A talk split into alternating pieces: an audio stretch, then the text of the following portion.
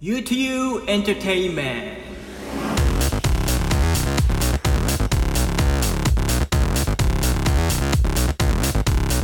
皆さんこんにちは。U2U Entertainment パーソナリティの YOU 勧誘です。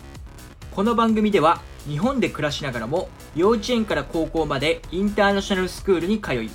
現在も米軍基地内の大学に通っている私 YOU 勧誘がリスナーのあなた同じく英語で You に時には海外の。そして時には日本の音楽や映画などのエンタメ情報をお伝えしていきます。本日は17回目12月に入って2回目の放送になるんですけども11月はですね1回しか配信できなかったので今月12月はそのお詫びと2020年最後ということで3回配信を行っております。そして前回の放送ではですねその僕実家のトスに帰ってきて、2週間自粛生活をしていますっていうのをね、ま、言ってたと思うんですけども、えこの度、晴れてですね、実家の方に、帰ってきました。はい。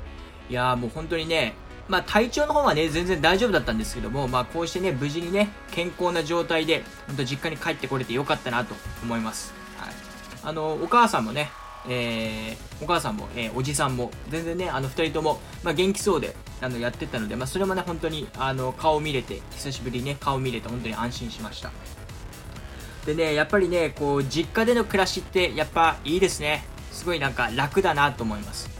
あとやっぱりこう、ね、普段一人暮らししてるんで、やっぱ洗濯とかね、ご飯とか、全部自分でやんなきゃいけないじゃないですか。まあ、それに輪をかけて、まあ、大学の課題だったりとかね、まあ、バイトとかもあるんで、まあ、本当にね、もう、一日あっという間というか、本当にもう疲れるなって思うことが多いんですよ。でもやっぱね、実家にいると、やっぱりこう黙って、何もしなくても、やっぱこうね、ご飯作っててくれるじゃないですか、やっぱ親とか。いやー、やっぱりね、そういうのってね、やっぱすごくいいなと思いますね。だからおかげさまで、はい、結構、まあ、ゆっくりできる部分も多いので、そこは本当にね、ありがたいなと思います。でね、やっぱ何よりも、やっぱりね、あのー、家族3人、やっぱりクリスマスとかお正月をね、まあ、過ごすことがこの、まあ、できそうなので、まあ、本当にね、それは良かったなと思いますね。やっぱりほら、うん、コロナがね、やっぱり相変わらず結構やばいので、うん、今年は結構ね、やっぱ寂しいクリスマスに、あのー、なってるじゃないですか。やっぱり外出ないでくださいとかっていうのでね。まあでもね、やっぱその家族3人健康で過ごせるだけでもね、やっぱり良かったなって僕は思いますね。あとでも一つ気になるのが、イギリスとかね、イタリアとかもでしたっけ？あのコロナのね、あの変異種がついに出てきたっていうニュースが最近話題になってますけれども、いや、これほんと心配ですよね。ようやくね、ちょっとワクチンとかが、こう、なんていうんですかね、こう、出回り出して、こう、いよいよこうコロナもね、収束、収束するのかなって思った矢先に今度変異種ですから、これまたね、できたワクチンが効かないとかなったら本当最悪なので、うーん、なんかね、本当どうにかなんないかなって本当思いますね。はい。まあ、こんな感じでね、ちょっとテンション下がるニュースも多いんですけれども、えー、まあ、ここでですね、皆さんのテンションを、まあ、少しでも上げるためにですね、今の僕の気持ちを、えいつもみたいに特技のラップで、えー、表したいと思いますので、聞いてください。それでは everybody check it out.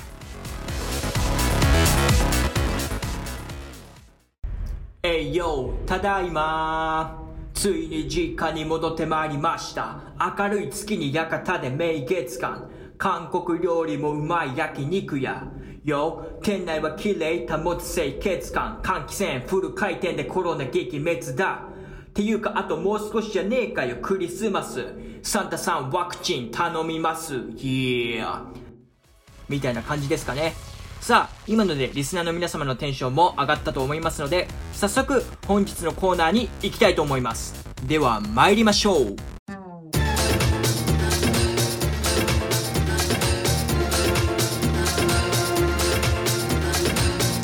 ラディキャスネット Movie to You さあ、このコーナーではですね、私、ゆうかんゆが日本または海外の映画を一本取り上げて皆様にご紹介していくコーナーです。えー、解説する以上ですね、どうしても多少のネタバレを含んでしまうんですけども、えー、最後、このキャラクターがこうなるみたいなリスナーの皆さんが見る意欲を失ってしまうようなですね、露骨なネタバレはしないのでご安心ください。え有名どころから隠れた名作まで幅広く紹介していきますので、興味を持った方はぜひネット配信サービスや DVD、ブルーレイを探して見てみてください。で、まあ普段からね、このラジオを聴いてくださっているリスナーの方は、今、え前回の放送で Movie to You をやったから、今回は音楽について語るピックアップアーティストのコーナーやるんじゃないの？って思った方もね、いると思うんですけども、え今回は僕どうしても皆さんにクリスマスに見てほしい映画っていうのを紹介したかったんですよ。なので、今回はいつもと順番を変えて、またこの Movie to You のコーナーをお届けします。えそして今回ご紹介させていただく映画はですね、えシリーズの、え総興行収入が1400億円を超えるアクション映画の超大作、ダイハードシリーズから、えシリーズ1作目、ダイハードと、えその続編にあたるダイハード2です。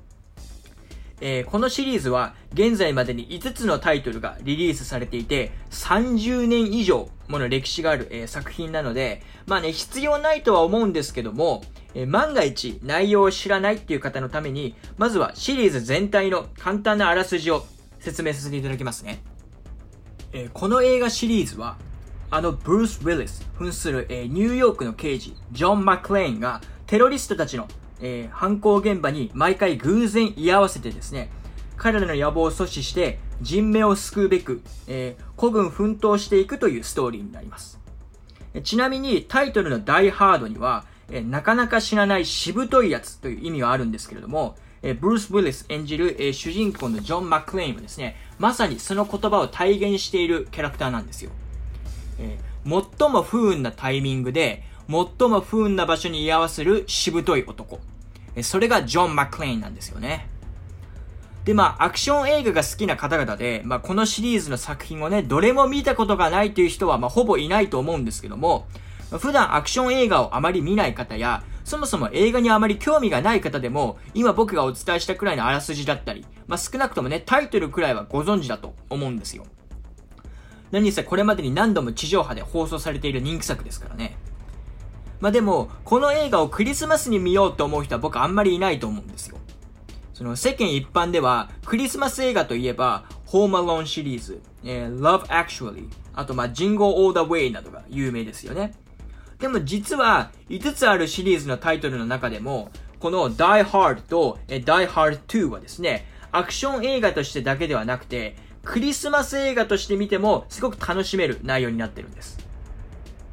えまずは、えシリーズの記念すべき第1作目である Die Hard について、えお話しさせていただきたいんですけども、この映画は1988年にアメリカで公開されて、日本でも、え翌年の1989年に公開されました。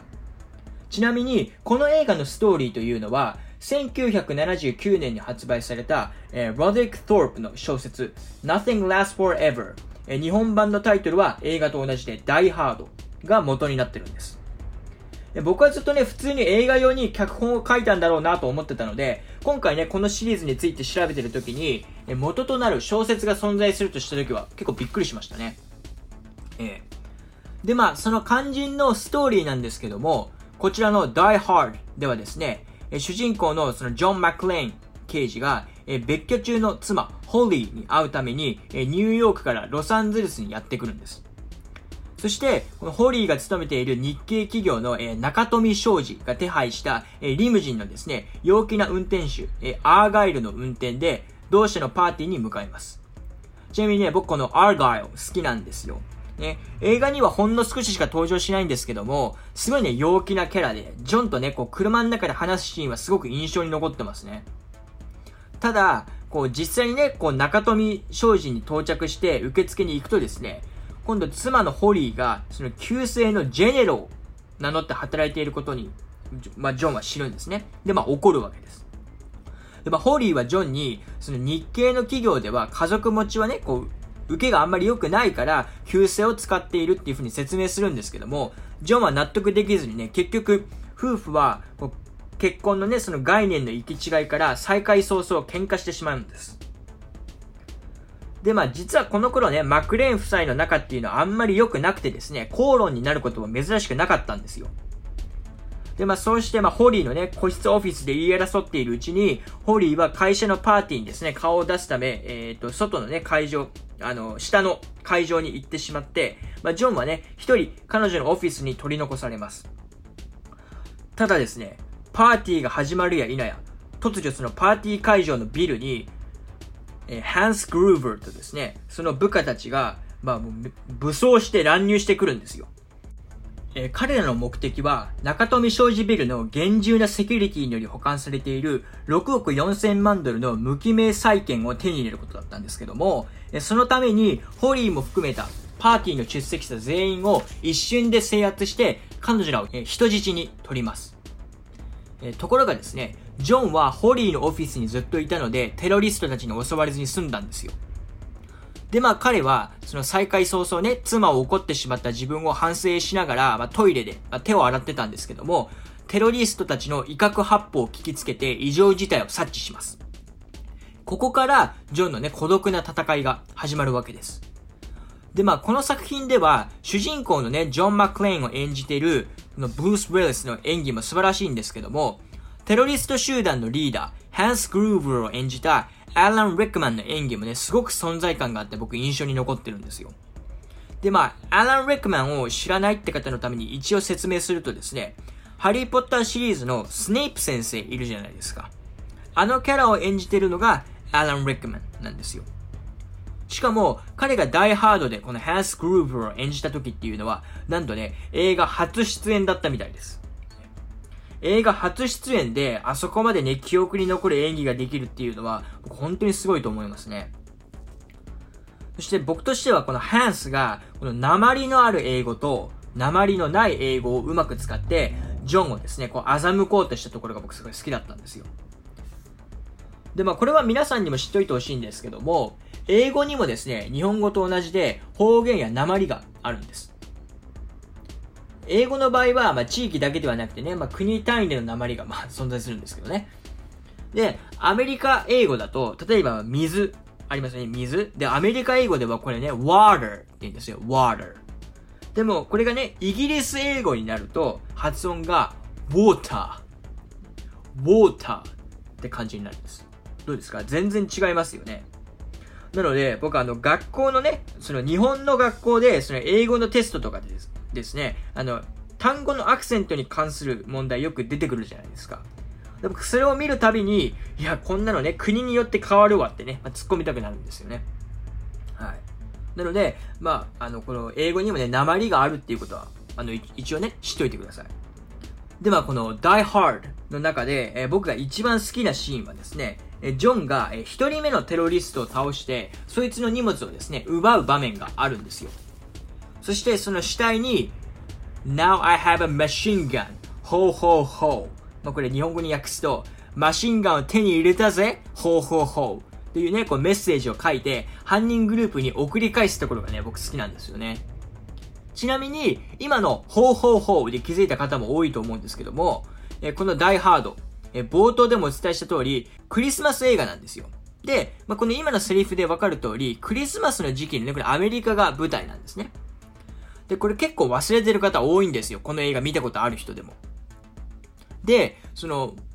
今度、この改めてこの映画を見るときにですね、よーく冒頭のシーンとかを見ていただけると、そのジョンの乗った飛行機が、そのロサンゼルスの空港に着いたときにですね、メリークリスマスっていうアナウンスが流れてることに、まあ多分ね、あの、気づくんじゃないかなと思います。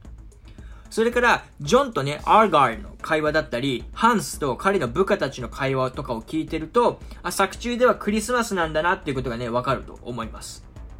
あと、ま、極めつけは、なんて言ってもですね、エンディングテーマですかね。この映画はエンディング曲にクリスマスの定番ソング、Let it snow, let it snow, let it snow が流れるんですよ。まあ、日本ではね、まだもしかしたらそんなに馴染みないかもしれないんですけども、海外では、そのフランク・スナトラとかね、をはじめ、多くのアーティストがカバーしていて、クリスマスの時期になると、まあ、必ずね、耳にする曲なんですよね。あの、Let it snow, let it snow, let it snow ってやつなんですよ。はい。で、まあこんな感じで、アクションだけではなくて、クリスマスの様子もたくさん散りばめられているのが、この Die Hard なんです。はい。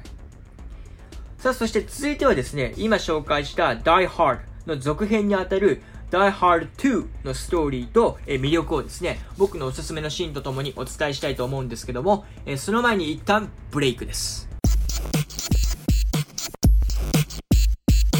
U2U Entertainment U2U Entertainment ここからはですね、Die Hard 2のストーリーと魅力をえ僕のおすすめのシーンとともにお伝えしていきます。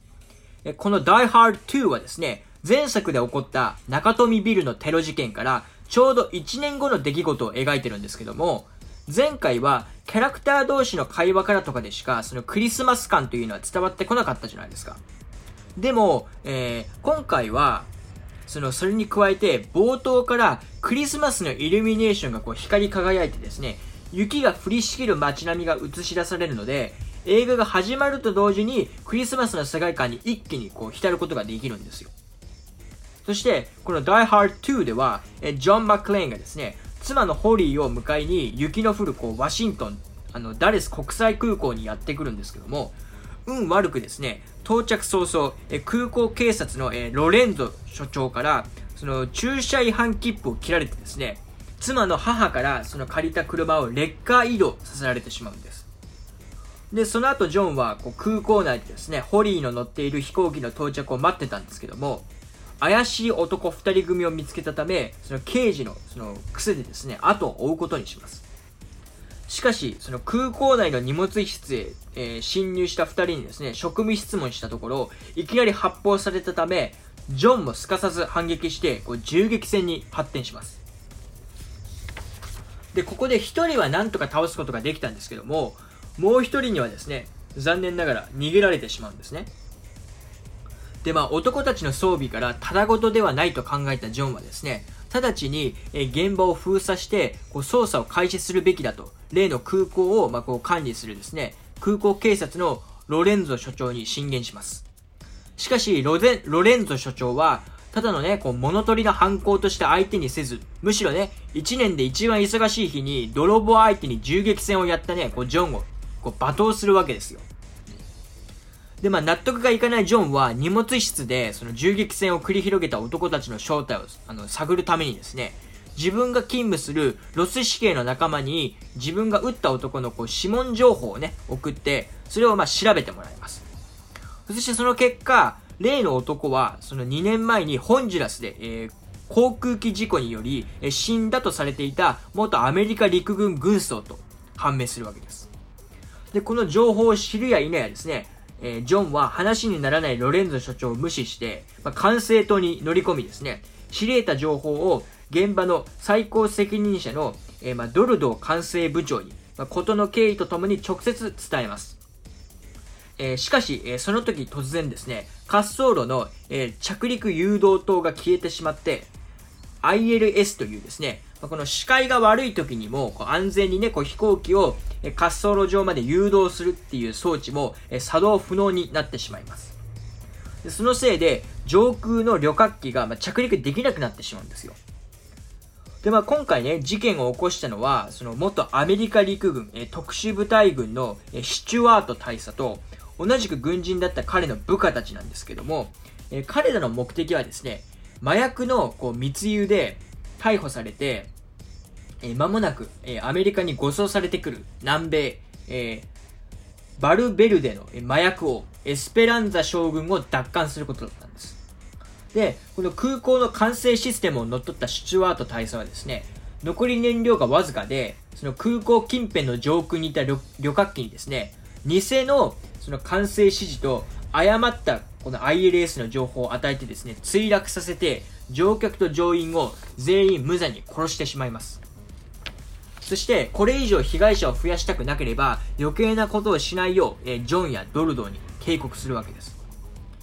しかし問題はこれだけではなくてですね、燃料がなくなってしまえば、たとえスチュワート大佐が命令しなくても、上空をこう旋回している多数の航空機が自動的に墜落してしまうんですよ。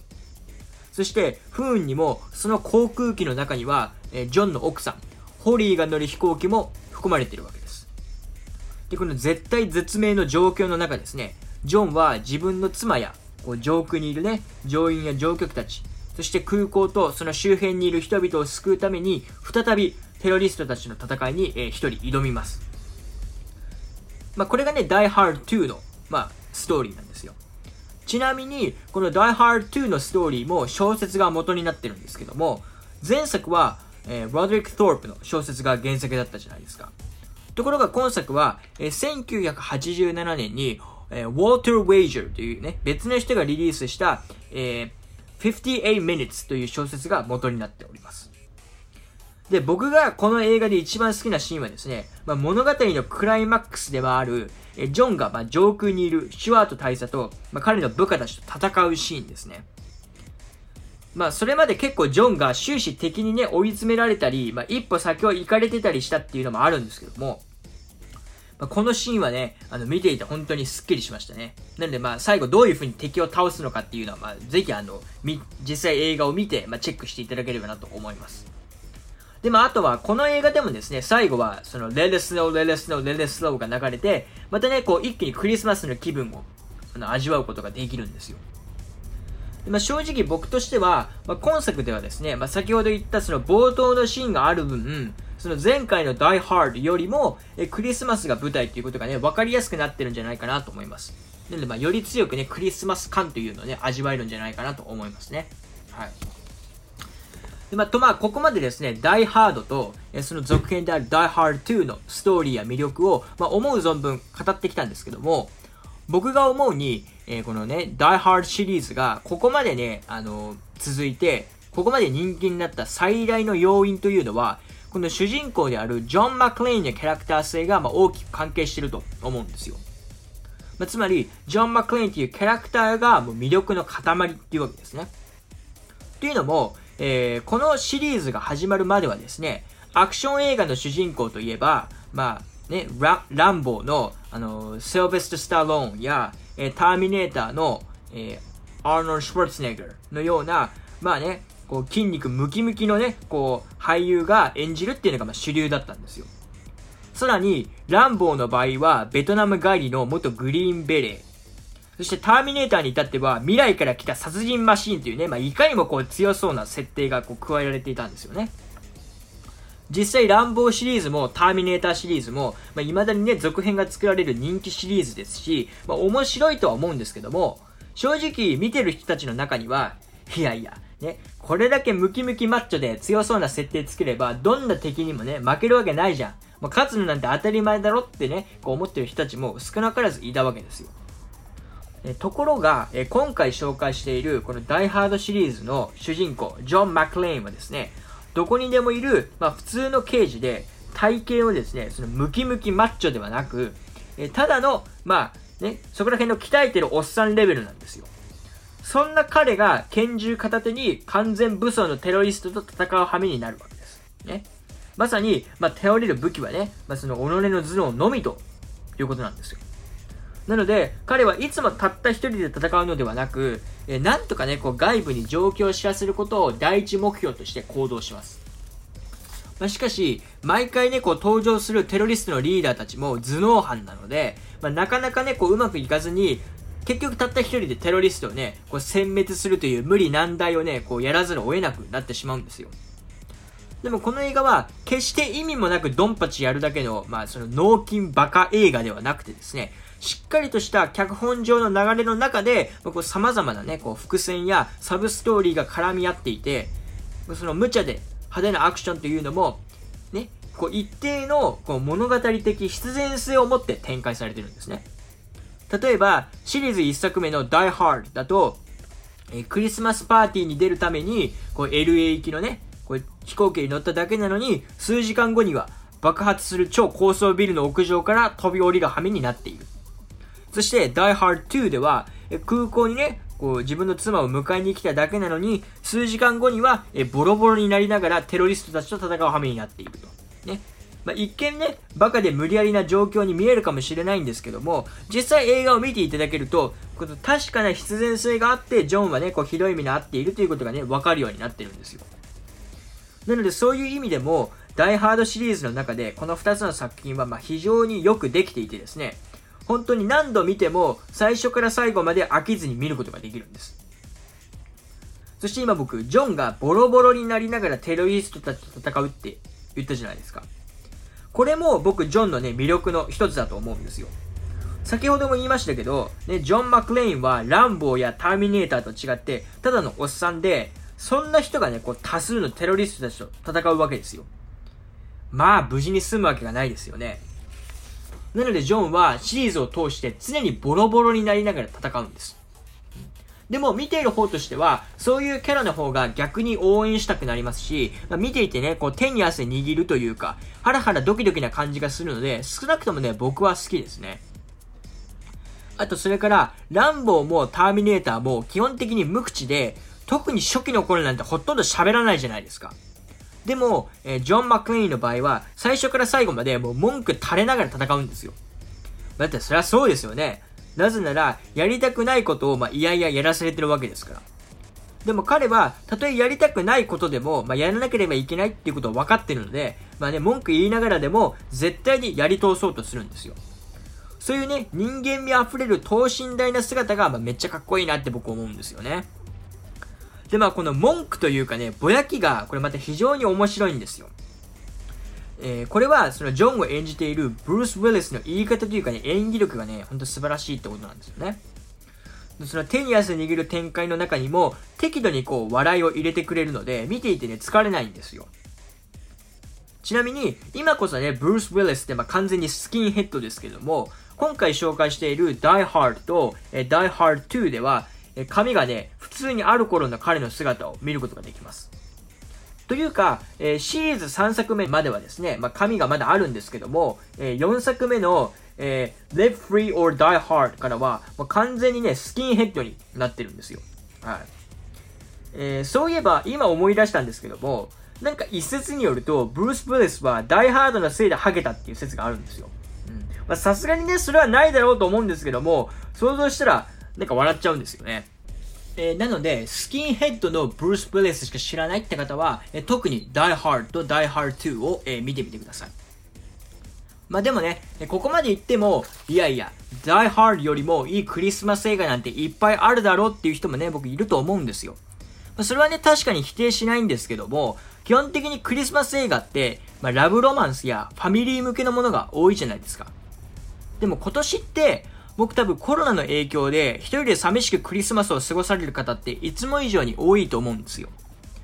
でまあそういう方たちがラブロマンスやファミリー向けの映画を見ても逆に僕ね悲しくなっちゃうんじゃないかなと思うんですよね。それに引き換え今回紹介している Die Hard と、まあ、Die Hard 2では主人公も一人でこう多数の敵と戦う内容になってますしアクション映画なので一人で見ても見終わった後ねすごいスカッとした気分になれるんですよ。まあね、もちろん恋人や家族と見ても全然楽しめるんですけども、とにかく一人で見ても本当に楽しめるんです。なので、今年は皆さんにですね、おすすめのクリスマス映画として、この Die Hard と Die Hard 2を、まあ、あえてね、こう紹介しようと思ったわけなんです。はい。えちなみに、Die Hard 2までは基本的にジョン・マクレイン一人で戦うんですけども、Die Hard 3、えー、Die Hard、えー、3ですね。なんで、えー、Die Hard、えー、with a Vengeance からは、えー、毎回ね、ゲストキャラみたいなのが現れて、その人とバディを組んで敵と戦うっていうスタイルに変わっていくんです。はい。えー、まあ、しかも、もうクリスマスとかね、全然関係なくなっちゃうんですよね。なので今回は、まあ、Die Hard 2までしかね、取り上げなかったんですけれども、まあ、でもね、えー、Die Hard 2まで見てみて、もしね、続きが見たいと思ったら、迷わず他の Die Hard シリーズの作品も見てみてください。まあ、正直、今のところシリーズの、まあ、最新作でですね、5作目の、えー、A Good Day to Die Hard は、まあ、評価もあんまり良くなくて、まあ、僕としてもね、結構ひどいなって感じなんですけども、4作目の Live Free or Die Hard までは非常に面白いです。はい、いずれこのコーナーでもシリーズ3作目の、えー、Die Hard with a Vengeance と、え、今言った4作目の Live Free or Die Hard は、ま、紹介したいと思ってるんですけども、僕のラジオはですね、先に映画を見ても十分楽しめる内容になっているので、そこら辺はですね、気にせずに、今回、ま、深く取り上げなかった他のダイハードシリーズの作品もぜひ見てみてください。さあ、そして、え、そろそろエンディングの時間が迫ってきているみたいなので、え、最後に僕が今回紹介した Die Hard と、えー、Die Hard 2の予告編の動画リンクをいつもみたいに番組概要欄に貼っておくので、ぜひチェックしてみてください。え、以上、Movie to You のコーナーでした。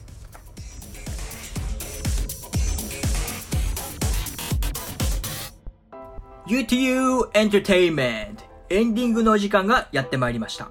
今回の放送では Movie to You のコーナーで Die Hard と、えー、Die Hard 2を紹介させてもらいました。繰り返し言いますが、この映画の予告編の動画リンクを、え、番組概要欄に貼っておきますので、ぜひ見てみてください。ちなみに、Spotify や iTunes などの番組概要欄がないプラットフォームでこのラジオをお聴きの方は、ラジキャスかヒマラヤ FM で僕の番組にアクセスしていただいて、概要欄が見たい放送をタップ、またはクリックしていただけると、その放送の概要欄を見ることができます。なので、今回の放送に関しては、シャープ17と書かれた放送をタップ、またはクリックしていただけると、え予告編のリンクにたどり着けます。実際に今日紹介した映画を見た後に、まあ、今回の放送をもう一度聞いていただけるとですね、きっと新しい発見だったり、僕が放送中に皆様に伝えようとしていたことが必ず伝わると思います。そして、えー、今日の放送を聞いて何か意見や感想などがありましたら、ぜひ番組にメッセージをお寄せください。内容は本当何でもよくてですね、例えば今日の放送だと、えー、ダイハード見ました。ね、私はこう思いましたみたいなのを、まあ、いただけると、まあ、僕としてはね、すごく嬉しいです。やっぱり僕たちラジオパーソナリティにとってはですね、リスナーの皆様からのメッセージを通して、まあね、ようやくこうお互いにコミュニケーションが取れますので、本当にね、こう皆様からのメッセージというのは貴重なものなんですよ。なので、えいただいたメッセージはすべて大事に読ませていただきますので、ぜひぜひ送ってください。で、まあ、あとね、もう少しでクリスマスですけれども、最近またね、一段と寒くなってきたので、リスナーの皆さんもね、ほんと体を暖か暖かくして、体調管理には十分気をつけてください。本当もうクリスマスやお正月に風邪ひくとかも本当に最悪なのでね。で、まあ暖房を入れたりすると、まあ暖かくなるとは思うんですけども、長時間つけててね、空気が乾燥しちゃうと、ウイルスの動きがかなり活発になってしまうので、そこら辺は注意しつつ、まあ、お互い頑張ってやっていきましょう。ではまあ、ここまでのお相手は私、ゆうかんゆうでした。Everybody, have a nice day and Merry Christmas!